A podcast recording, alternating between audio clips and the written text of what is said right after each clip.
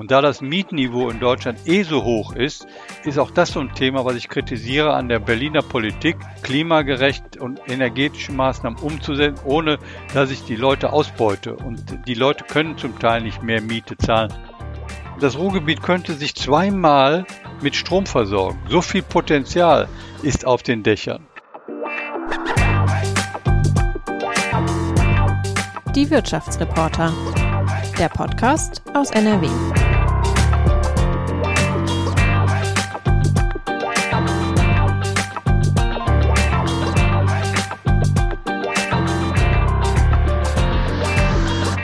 Bei der Abschlussveranstaltung von Innovation City Mitte Juni sagte Bundesumweltministerin Svenja Schulze, Bottrop ist wirklich die Blaupause für erfolgreiche Klimaschutzpolitik.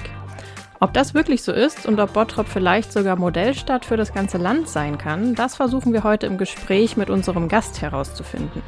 Wir sprechen mit ihm über Quartiersentwicklung, über bezahlbares Wohnen und über Immobilienriesen. Und äh, Frank stellt unseren Gast jetzt einmal kurz vor.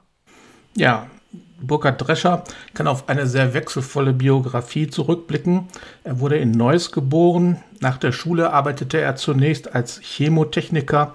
Danach entschied er sich dann doch zum Studium der Wirtschaft und der Chemie und unterrichtete einige Jahre später als Lehrer an unterschiedlichen Schulen im Ruhrgebiet. neunzehnhundertachtzig begann er dann seine Verwaltungskarriere, bevor Herr Drescher neunzehnhundertneunzig ins Oberhausener Rathaus wechselte, zunächst als Stadtdirektor und am Ende dann sogar als Oberbürgermeister. Er verzichtete auf eine Wiederwahl und wechselte zweitausendvier in die Immobilienwirtschaft.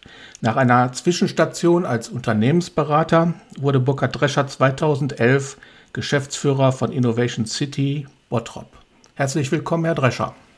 Ja, herzlich willkommen auch von meiner Seite. Ein wahnsinnig langer, toller Lebenslauf. Wir stellen uns an dieser Stelle aber auch noch mal ganz kurz vor. Ja, wir sind Frank Messing, W A Z-Wirtschaftsredakteur. Und Theresa Langwald, Podcast-Redakteurin bei der W A Z. Und das hier ist bereits die achtzehnte Folge unseres Podcasts, die Wirtschaftsreporter. Schön, dass ihr auch wieder zuhört. Und falls ihr die alten Folgen noch nicht kennt, dann hört doch gerne mal rein, zu finden beim Podcast-Anbieter eures Vertrauens oder auf waz.de slash Wirtschaftsreporter. Und über Feedback freuen wir uns natürlich auch. Einfach eine Mail schreiben an wirtschaftsreporter at funkemedien punkt de. So, jetzt geht's aber endlich los mit unserem Gast, Herrn Drescher. Und Herr Drescher, zu Beginn ähm, brauchen wir einmal kurz Ihre Fußballexpertise.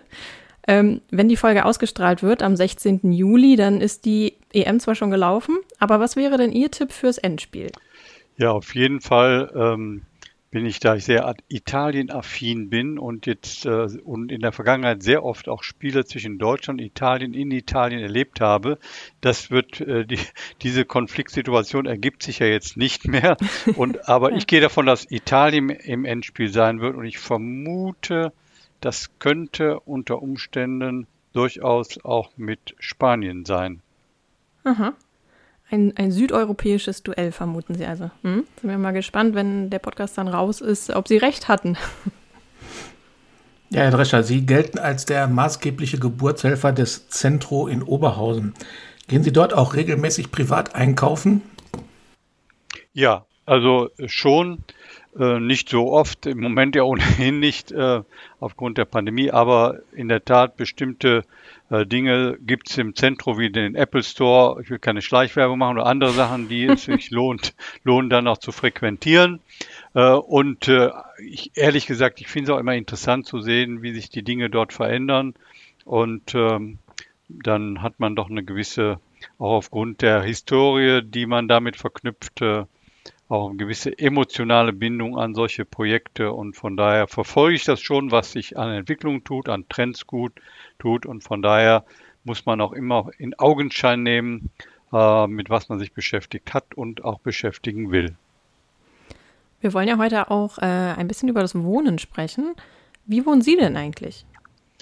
Äh, ich habe zweitausendacht äh, mit meiner Frau gemeinsam ein neues Haus gebaut, neben dem alten Haus, weil wir eigentlich das alte Haus umbauen wollten und dann aber gemerkt haben, dass die Umbau, wir wollten nur eine größere Küche haben und mhm. dann waren aber die Umbaukosten der größeren Küche doch äh, so, dass ich dachte, hm, da könnte man auch vielleicht ein energetisch, damals schon energetisch optimiertes Gebäude bauen. Deshalb haben wir ein Einfamilienhaus mit Photovoltaik auf dem Dach, mit einer Wärmepumpe, mit äh, Solarthermie und eigentlich äh, sind energetisch auch weitgehend autark. Mhm. Ja, das klingt spannend. Ähm, Sie haben vier Kinder. Ich nehme an, die sind alle im Erwachsenenalter inzwischen wahrscheinlich. Ja, meine jüngste ja. Tochter, die ist jetzt vor wenigen Tagen zwanzig geworden. Alle anderen sind darüber hinaus und haben selber Kinder. Ähm, was raten Sie denn Ihren Kindern, wie man heutzutage am besten wohnen sollte? Eher Eigentum oder eher Miete? Also im Moment würde ich ähm, auch aufgrund der, der, des derzeitigen Zinsniveaus wirklich Eigentum raten. Denn Eigentum, wenn man, gerade wenn man jetzt mit einer Familie unterwegs ist, wenn man die Chance hat und kann es finanzieren, davon hängt es natürlich ab, mhm. dann macht ein Garten äh, schon viel Sinn, in dem die Kinder auslaufen können. Und äh, von daher ist dann Wohneigentum schon ähm, sinnvoll. Wobei natürlich in der Tat auch in Oberhausen schwierig ist, äh, Grundstücke zu finden, äh, die man bebauen kann oder Häuser zu finden, die bebaut sind. Dann sind sie die ja in der Regel auch älter. Also es ist nicht so einfach, an Eigentum zu kommen. Mhm. Ist ja auch ein genereller Trend. Also die Flächen, die für eine Bebauung geeignet sind, werden eher immer weniger. Und von daher ist es schwieriger. Je nach Lebenssituation ist natürlich auch eine schöne Wohnung irgendwo angemietet. Wenn man weiß, man muss nochmal beruflich dahin oder dorthin, dann ist das sicherlich auch eine gute Lösung. Herr Drescher, Sie beschäftigen sich ja hauptberuflich als Chef von Innovation City mit dem Klimaschutz.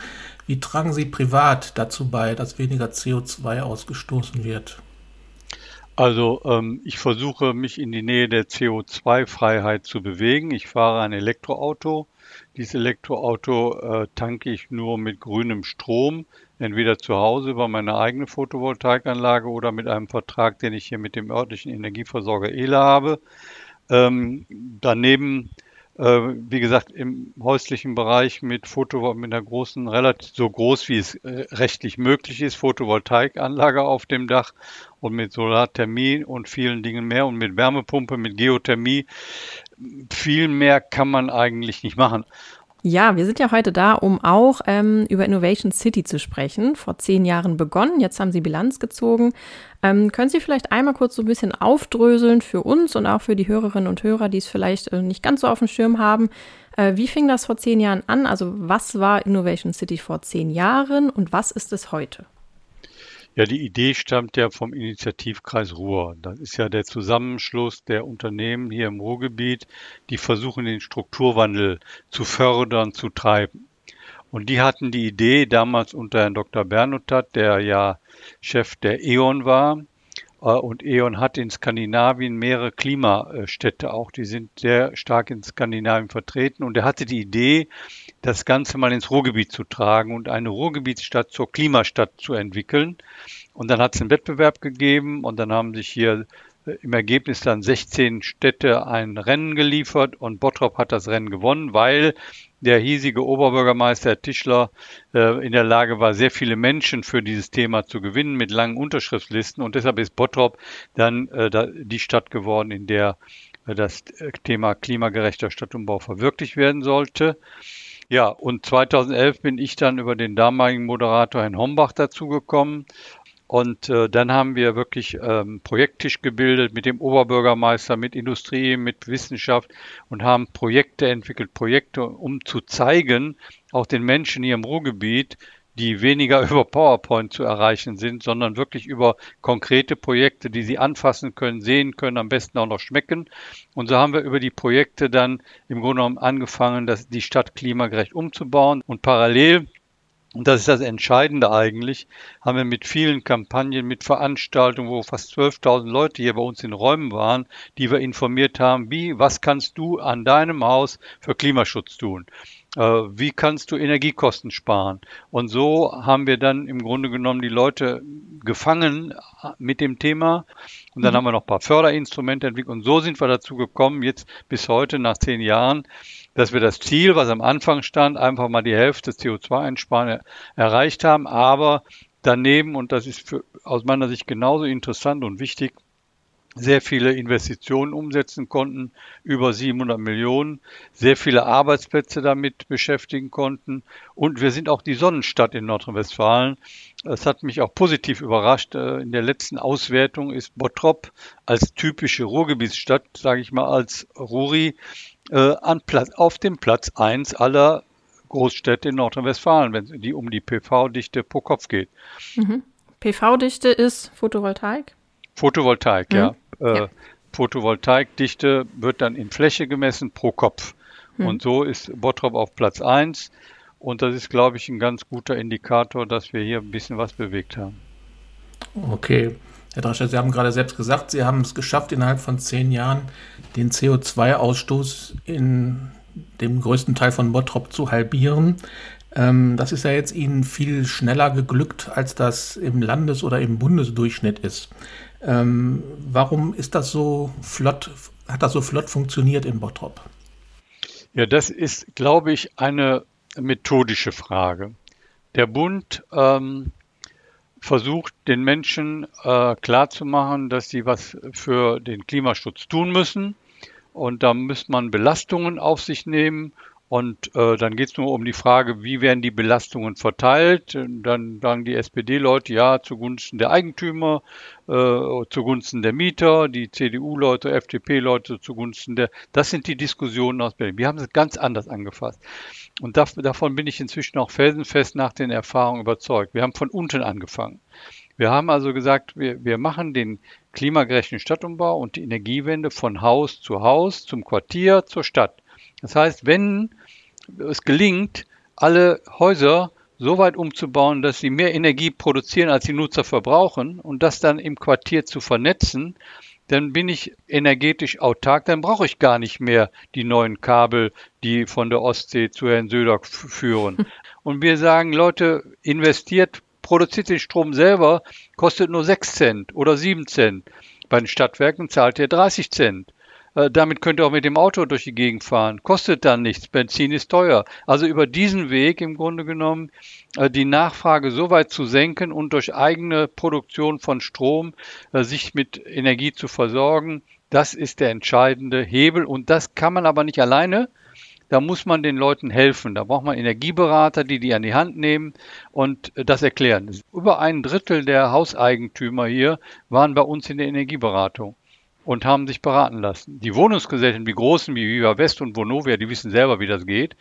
Aber die, der Einzeleigentümer und, und die Einzeleigentümer sind die meisten in Deutschland. Die Wohnungsgesellschaften haben nur elf Prozent des Wohn- der Wohnungsgebäude. Also darauf kommt es an, von unten zu organisieren, mit den Bürgerinnen gemeinsam. Und dann kann man sehen, gelingt es auch. Jetzt frage ich mich gerade spontan, Ähm, wenn Sie dafür sorgen, dass die Energieversorgung quasi autark klappt, kriegen Sie da nicht Stress mit den Stromlieferanten? Die Stromlieferanten haben sich selber schon so gewandelt. Wenn Sie heute mit E.ON oder R W E reden, die versuchen ja ihre Dienstleistungen äh, zu verkaufen. Die wissen selber, dass sie nicht mehr das Geld mit Kohle verbrennen, verdienen, äh, sondern dass sie mit Dienstleistungen, und natürlich, das muss miteinander vernetzt werden. Und auch, man muss für die Netze natürlich auch ein Netzentgelt zahlen. Mhm. Ja? Die Netze fallen ja nicht in die Erde rein, sondern die müssen da reingebuddelt werden. Die kosten Geld.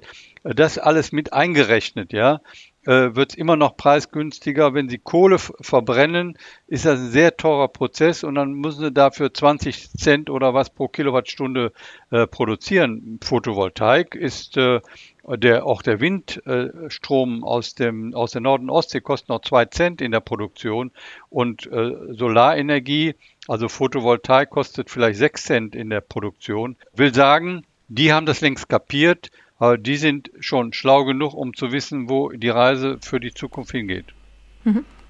Okay, jetzt sagen Sie, das A und O ist die Beratung vor Ort. Ähm, aber neue Fenster, neue Heizungen, Fassadendämmung, neue Dächer müssen natürlich auch bezahlt werden. Die kosten viel Geld. äh, steigen die Mieten ohnehin schon, weil die Nachfrage so groß ist. Äh, konkrete Frage, wird das Wohnen unbezahlbar durch die Energiewende? Also das ist genau der Punkt, ähm, um den es jetzt in der Zukunft geht, wenn, man, wenn wir uns Richtung Klimaneutralität bewegen wollen.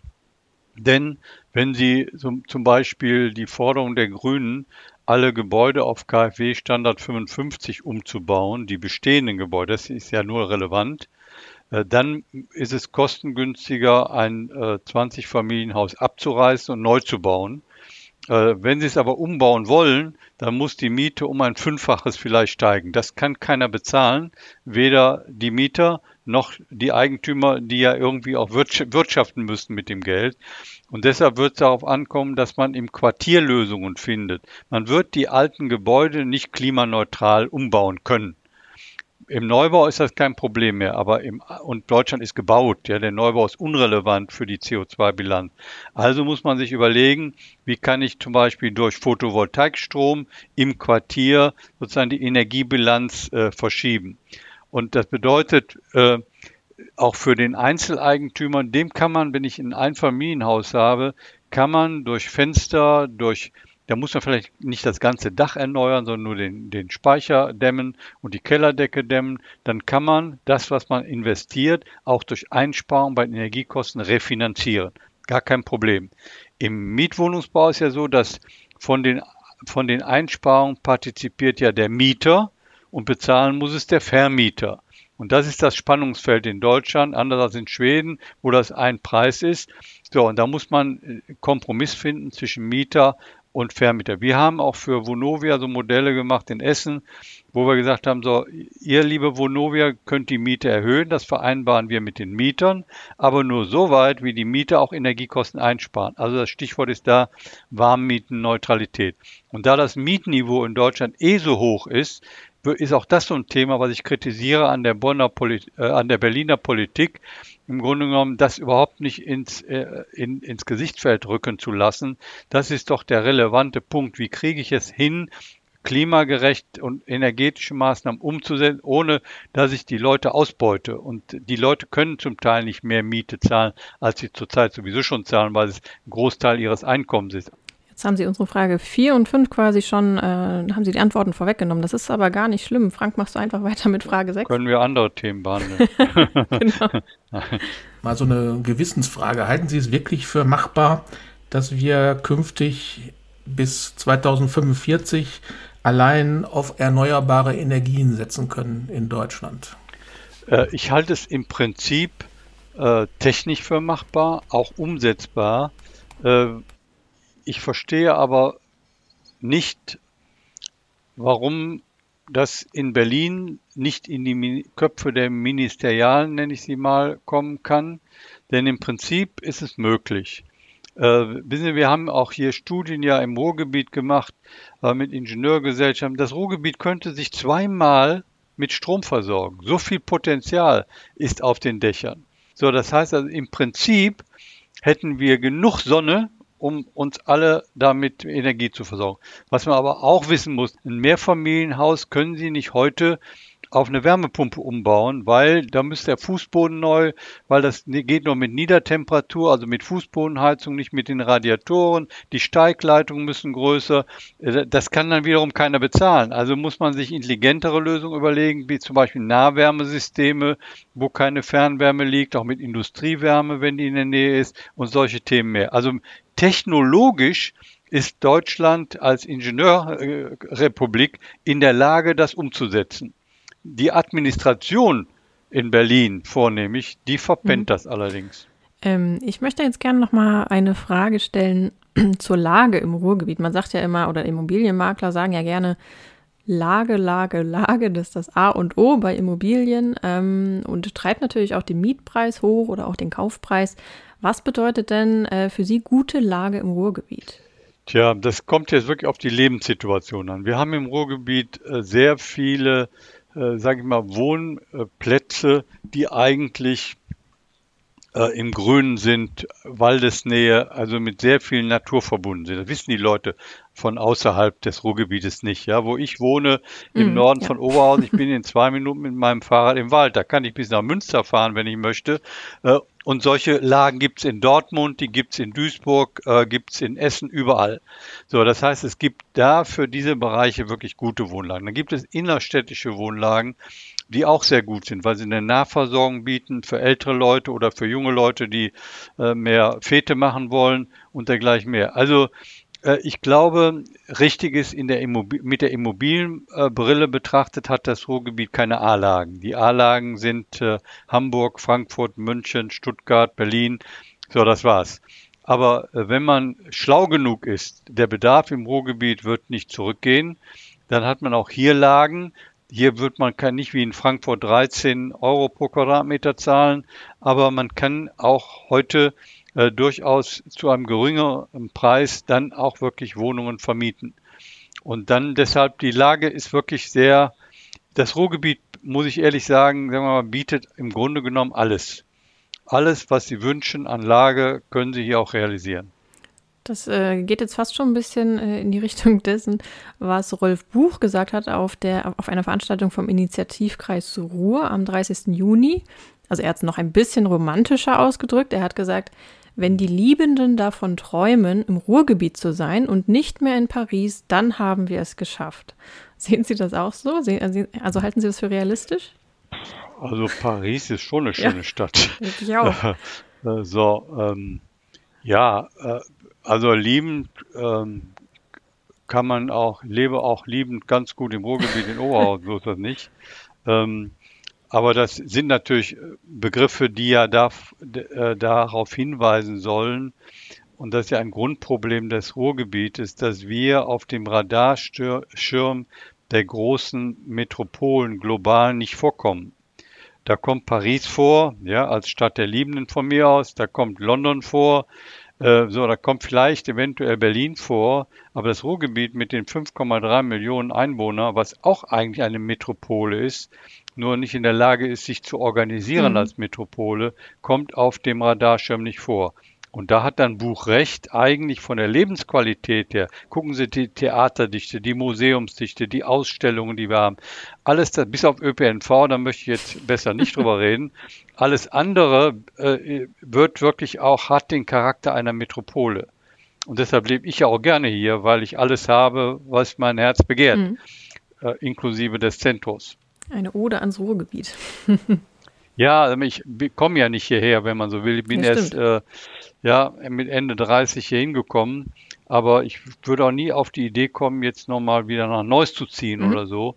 Weil die Lebensbedingungen hier sind für mich komfortabler und erlebnisreicher, äh, als jetzt da, bei allem Respekt vor meiner äh, Geburtsstadt, als jetzt in Neuss als Beispiel. Mhm. Jetzt haben Sie in den äh, letzten zehn Jahren ähm, mit der Innovation City Bottrop wahnsinnig viele Erfahrungen gemacht, gesammelt ähm, und sind jetzt auch dabei, das ja, bundesweit äh, in die Welt zu tragen, sage ich mal. Und ähm, da habe ich mich gefragt, wo genau machen Sie das denn? Also haben Sie da neue Projekte tatsächlich schon ins Auge gefasst oder neue Ortschaften, Städte, wo die da Interesse dran haben, die, die das ähnlich angehen wollen wie Bottrop? Also wir haben ja hier im Ruhrgebiet schon mal also fast dreißig Konzepte gemacht, von Kamp-Lintfort bis Witten. Und Waltrop eröffnen wir gerade morgen, äh, auch das Quartiersbüro. Ähm, also im Ruhrgebiet ist sicherlich die Kommunikation auch am einfachsten, weil am ehesten man über Oberbürgermeistertreffen oder andere oder dem, über den R V R, wo ich das alles erzählt habe, schon ein paar Mal äh, die Kommunikation äh, aufrechterhalten kann. Aber äh, wir haben auch ein Konzept für Osnabrück gemacht, wir haben auch in Hamburg gearbeitet, äh, wir haben auch in Luxemburg zum Beispiel einen Auftrag, mhm. äh, sowas zu entwickeln. Hier kommen auch viele internationale, ja, von China bis äh, Washington, die ja äh, sind da, sind wir aber sehr zurückhaltend. Also eigentlich wollen wir, sind auch in Dormagen, da am Niederrhein, in Eschweiler, im Braunkohlerevier, überall haben wir schon Konzepte gemacht, machen dann die Umsetzung, Quartiersmanagement. Wir wollen das eigentlich wirklich erstmal in Nordrhein-Westfalen mhm. ausrollen und auch darüber hinaus, weil wir schon glauben, dass mit der Erfahrung äh, die wir hier gemacht haben und vor allem mit den Referenzen. Es gibt keine weitere Stadt in Deutschland, wo sie solche Werte wirklich ermittelt und gefestigt äh, widergespiegelt finden wie in Bottrop. Und das, die Erfahrung ist eigentlich, und alle wollen ja Klima, in die Klimaneutralität kommen, wollen zu Klimastädten werden. Und da haben wir über unseren Erfahrungspotenzial äh, auch gute Ansätze und das wird auch honoriert. Wir waren jetzt kürzlich, ich war mit Kollegen in Neumünster, also in Schleswig-Holstein, die wollen eigentlich den gleichen Prozess wiederholen und äh, bedienen sich an unserer Expertise, äh, um das Ganze aufzubauen. So, auf der anderen Seite ist ja die Kommunikation vom Ruhrgebiet aus. Wir haben auch schon mal eine Bewerbung in Frankfurt, darf ich mal eben erzählen, gehabt. Und dann wurde aber gesagt, na, wollen wir uns in Frankfurt von Bottrop jetzt zeigen lassen, wie man klimagerecht umbaut. Also da war dann die Hochnäsigkeit mhm. der Finanzmetropole, stand dann über unsere Expertise, mhm. wenn man so will. Also von da, aber in Berlin haben wir im Übrigen auch, der Senat von Berlin hat uns beauftragt, äh, da so ein Konzept für dieses Quartiersthema auch zu erarbeiten. Also äh, wir, wir durchdringen äh, so langsam, aber sicher die Republik. Das heißt, würden Sie das bejahen, wenn man sagt, ähm, Bottrop kann tatsächlich als Modellstadt für die ganze Republik gelten? Keine Frage. Okay, dann eine abschließende Frage zu, ähm, zur Innovation City, beziehungsweise ist das eine Frage ähm, von unserem letzten Podcast-Gast. Ähm, das war Fabio Ziemsen, der ist Innovationsmanager für den Food-Bereich, für Food-Startups bei der Metro. Und den hatten wir zu Gast auf einem Live-Podcast beim Ruhr-Summit. Und ähm, unsere, ja, unser Prinzip ist es ja immer, dass der letzte Podcast-Gast eine Frage an den nächsten Gast stellt. Und ähm, okay. diese Frage hat er für Sie. Ja, erstmal äh, Gratulation, Herr Drescher, für diesen Erfolg, äh, insbesondere nach dem Steinkohleausstieg zweitausendachtzehn. Meine Frage wäre, wie lässt sich das Thema Ruhrpott-Kulinarik, die dann sehr fleischlastig ist, mit dem Thema einer positiven Klimabilanz vereinbaren? Ob das Thema Ernährung auch auf der Agenda der nächsten Jahre steht, um die positive Bilanz am Leben zu halten? Ich glaube, dass das Thema Ernährung eine große Rolle spielen wird, vor allen Dingen, wenn wir jetzt an dieses Kunststoffthema denken und Plastik in den Meeren, dann ist das das eine Thema, ähm, nämlich der Verpackung. Andererseits aber glaube ich auch, dass wir uns Gedanken machen müssen in unserer Nahrungsmittelbeschaffung, wo das herkommt, müssen denn wirklich äh, ja die Weintrauben aus Südafrika kommen. Äh, auf der anderen Seite muss man natürlich im globalen Sinne die wirtschaftliche Ausgewogenheit äh, betrachten, denn wenn wir die Bananen nicht mehr kaufen, äh, dann äh, wird es ein wirtschaftliches Problem. Also auch da im Welthandel äh, muss man das ausgewogener betrachten. Aber äh, richtig, glaube ich, ist die Entwicklung, dass wir von der Fleischlastigkeit runterkommen müssen. Also wir, ich esse Currywurst mit Pommes immer noch alle, nur noch zwei Monate, alle zwei Monate besser gesagt. Und nicht jeden Tag, das habe ich noch nie gemacht, aber gleichwohl, ganz ernsthaft gesprochen, ich finde auch die Förderung in der Landwirtschaft ja abartig eigentlich. Man müsste keine Käfighaltung haben. Und wir versuchen im persönlichen Umfeld, mhm. äh, da Eier zu kaufen, wo die Hühner frei rumlaufen und Fleisch zu kaufen, da wo auch die Schweine frei rumlaufen. Das sind alles Aspekte, aber wenn wir, wir bei Innovation City haben uns bisher um das Thema nicht gekümmert, weil die Komplexität, glaube ich, unsere Möglichkeiten überfordern würde. Okay, dann vielen Dank für die Antwort. Abschließend noch eine Frage. Sie sitzen ja auch im Aufsichtsrat der Vonovia in Bochum. Sie sind dann natürlich zur Verschwiegenheit verpflichtet. Das akzeptieren wir natürlich auch. Das Unternehmen wächst im Moment äh, rapide. Ähm, die neu, der neueste Übernahmekandidat ist die Deutsche Wohnen in Berlin. Äh, Sie sind ja jetzt ein, ein exzellenter Kenner der Immobilienwirtschaft. Wird Ihnen da nicht so ein bisschen schwindelig, wenn Sie das Tempo der Vonovia sehen in letzter Zeit? Also wenn die Vonovia, äh, wie auch wirklich jetzt äh, äh, zementiert, weiter die Ziele verfolgt in der Wohnungswirtschaft, die, die ich auch selber teile, also soziale Wohn, äh, angenehme Wohnbedingungen zu schaffen und weiter in die klimagerechte Modernisierung zu investieren. und das mit hoher Verantwortung auch gegenüber den siebzehn S D Gs der U N, also was Lebensqualität angeht. Dann sind das alles Ziele, mit denen ich mich identifizieren kann, und dann ist mir wohler, wenn die sozusagen die Wohnungen, äh, äh, kann ich besser mit meinem Gewissen vereinbaren, wenn die die Wohnungen verwalten, als wenn es andere tun, die mehr, ja, dafür habe ich ja auch schon mal gearbeitet für G A Q U A, äh, so äh, Private Equities, die eigentlich nur Cash im Kopf haben. Und das ist bei Vonovia nicht der Fall, und deshalb kann ich das mit gutem Gewissen begleiten. Okay. Ja, wir sind ja schon weit gediehen in der Zeit. Eine Frage würde ich dann gerne loswerden, Herr Drescher. Ähm, wenn man am Gasometer in Oberhausen vorbeikommt, kann man im Moment beobachten, wie das Gerüst abgebaut wurde. Der Gasometer wurde saniert und neu gestrichen. Ähm, stimmt eigentlich die Geschichte, dass Sie durch einen Trick dafür gesorgt haben, dass der Gasometer seinerzeit nicht abgerissen wurde? Wenn Sie das Trick nennen, also die Tatsache war, dass ich die Abrissgenehmigung von meinen Bauordnungsleuten schon auf meinem Schreibtisch liegen hatte und Herr Ganser, damals der Direktor der I B A, diesen Gasometer immer erhalten wollte und ich, äh, und ich dem Ganser gesagt habe, wir, die Abrissgenehmigung liegt unter meinem Schreibtisch und unter meiner Schreibtischunterlage. Und ich hole die dann raus, wenn es keine gute Idee gibt, für den Gasometer zu nutzen, weil ich für, für Industriekultur sehr wohl bin, aber dann, wenn man sie mit einem Inhalt füllt, der auch in die Zukunft weist.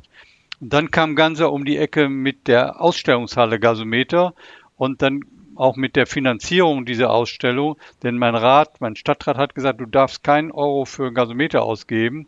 Und als ich das dann alles zusammen hatte und mich die Idee der Ausstellungshalle, wo man am Anfang ja auch die Geschichte des Ruhrgebietes mit Feuer und Flamme gezeigt hat, angezündet hat, da habe ich dann die, die äh, Abrissgenehmigung zerrissen, in meinen Papierkorb geschmissen, und damit ist dann die Erfolgsstory Gasometer, hat dann ihren Weg genommen.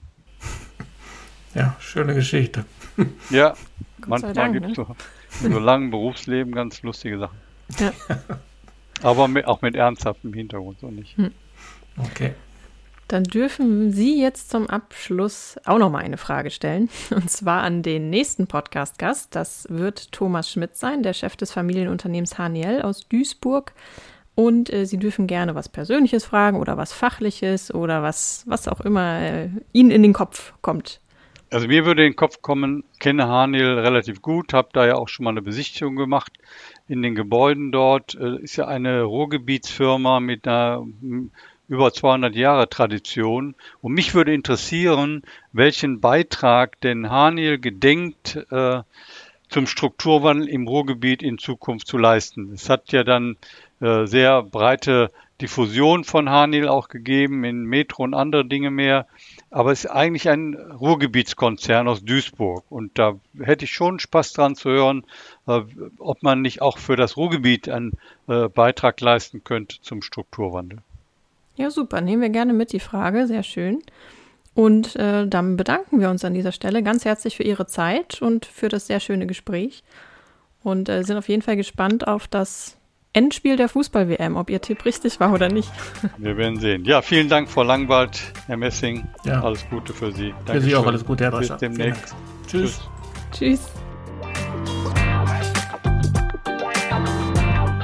Ein Podcast der W A Z.